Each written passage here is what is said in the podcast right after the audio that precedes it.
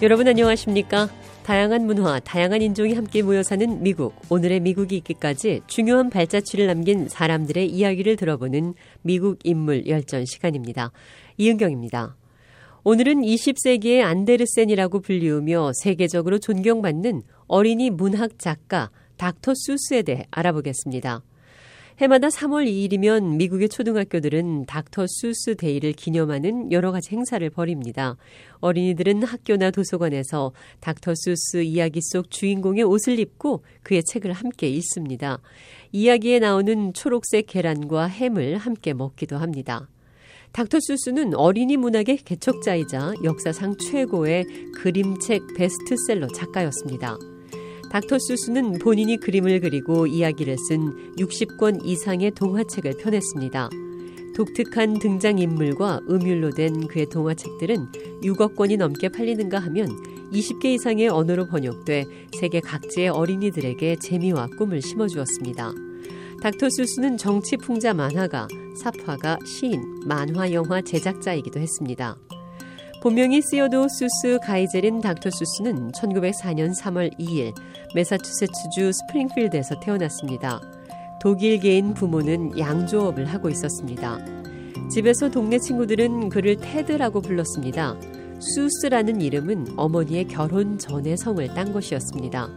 본래 독일어 발음으로 조이스이지만 많은 사람들이 수스라고 부르자 그대로 굳어진 것입니다. 그는 어려서부터 특이한 형태의 사람과 동물 그리기를 즐겨 했고 그런 동물에 재밌는 이름을 붙이길 좋아했습니다. 테드는 아버지를 따라 자주 동물원에 가곤 했는데 그때마다 그는 연필과 종이를 가지고 가서 본 것들을 스케치했습니다. 테드는 동부의 명문 다트머스 대학에서 공부했습니다. 재학 중에는 잭오 랜턴이라는 교내 유머 잡지 편집장을 지냈습니다. 1925년 다트머스를 졸업한 테드 가이젤은 영국으로 건너갑니다. 부모님들의 소원대로 교수가 되기 위해서 옥스퍼드 대학에 들어갔습니다. 그리고 그곳에서 헬렌 팔머라는 여성을 만납니다. 헬렌은 가이젤에게 자신의 재능을 살려 계속 그림을 그려보라고 권유했습니다. 두 사람은 1927년에 결혼하고 뉴욕으로 돌아옵니다. 미국으로 돌아온 가이젤은 교수의 꿈을 포기하고 만화와 삽화에 집중했습니다. 그의 글과 그림은 라이프지, 베니티 페어 등에 실렸습니다.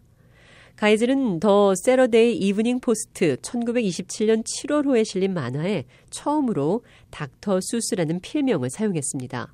환자를 치료하는 의사를 의미하는 닥터는 아니었지만 그는 어린 학생들에게 책 읽는 재미를 처방해주는 의사라는 의미로 그런 호칭을 사용한 것입니다.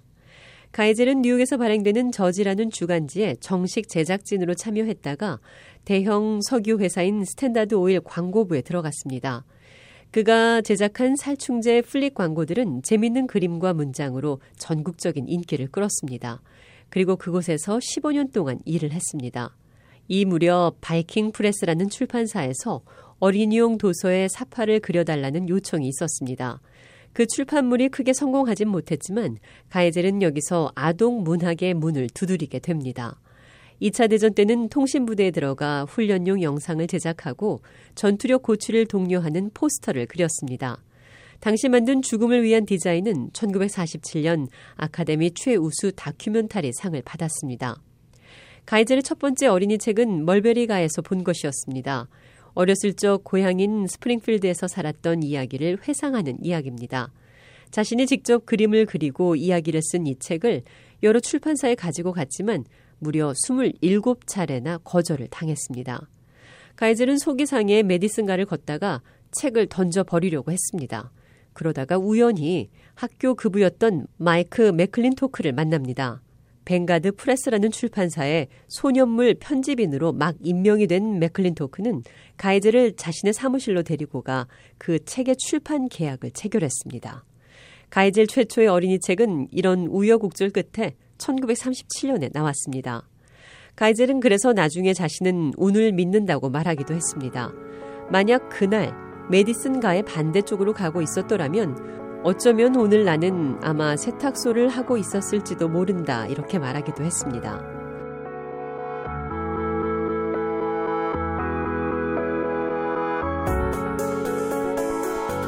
테드와 헬렌은 1948년 캘리포니아주로 이주해 일생 동안 그곳에서 살았습니다. 가이젤은 세계 여러 곳을 여행했습니다. 그리고 만나는 사람과 장소에서 창작의 아이디어를 얻었습니다. 수백 가지의 모자를 수집한 가이젤은 그중 괴상한 모자를 쓰고 다니며 짓궂은 농담도 잘했습니다. 1954년 저명한 미국 작가 존 허시가 Life 잡지에 기고한 글에서 미국 초등학교 학생들의 읽기 능력이 저조한 이유가 재밌는 아동 도서가 없기 때문이라고 지적했습니다. 그러자 Houghton Mifflin 출판사가 닥터 수스에게 딱 225개 단어만을 사용해 1학년짜리가 손에서 뗄 수 없도록 재미있는 책을 하나 써달라고 요구합니다.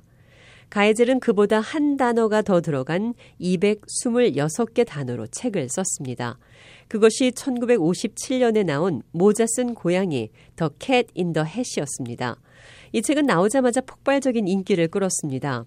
비 오는 날 텅 빈 집에서 따분해 하던 아이들에게 모자 쓴 고양이가 나타나 재미있는 마술 등을 보여주는 내용입니다.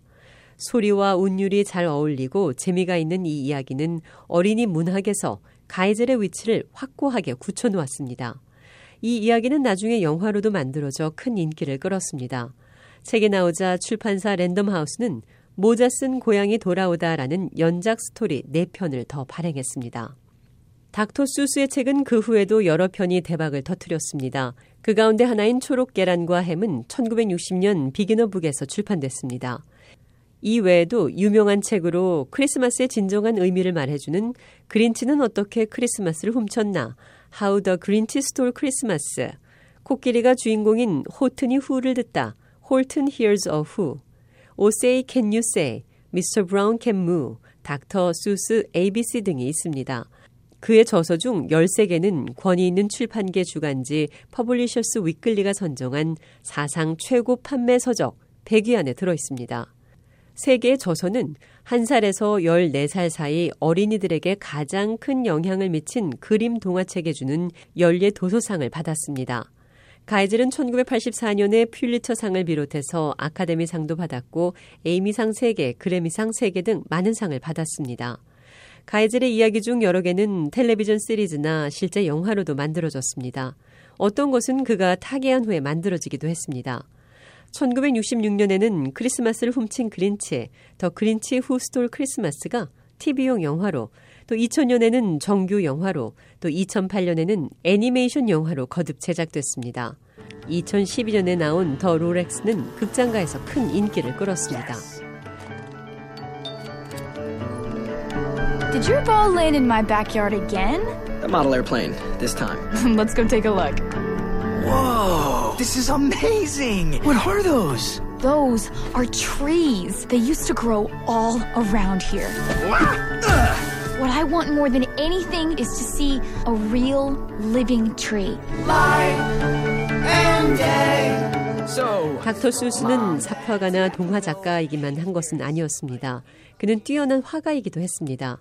그의 회화와 조각은 지금도 미국 전역의 갤러리에서 렘브란트, 피카소 등 거장의 작품들과 함께 전시되고 있습니다. 상상력 뛰어난 주인공들과 재치 있는 이야기들은 지금도 각종 상품으로도 만들어지고 있으며 영화, 박물관, 테마 공원의 주제가 되고 있습니다. 6살짜리 초등학생에서부터 항공우주국 엔지니어에 이르기까지 천재적인 상상력으로 측정할 수 없는 유산을 남겨준 닥터 수스. 닥터 수스는 1991년 9월 24일 87세를 타계했습니다.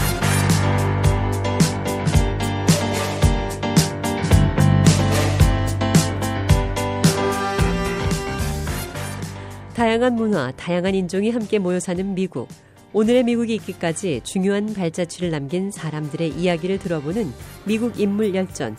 오늘은 세계적으로 존경받는 어린이 문학 작가 닥터 수스에 대해 알아봤습니다.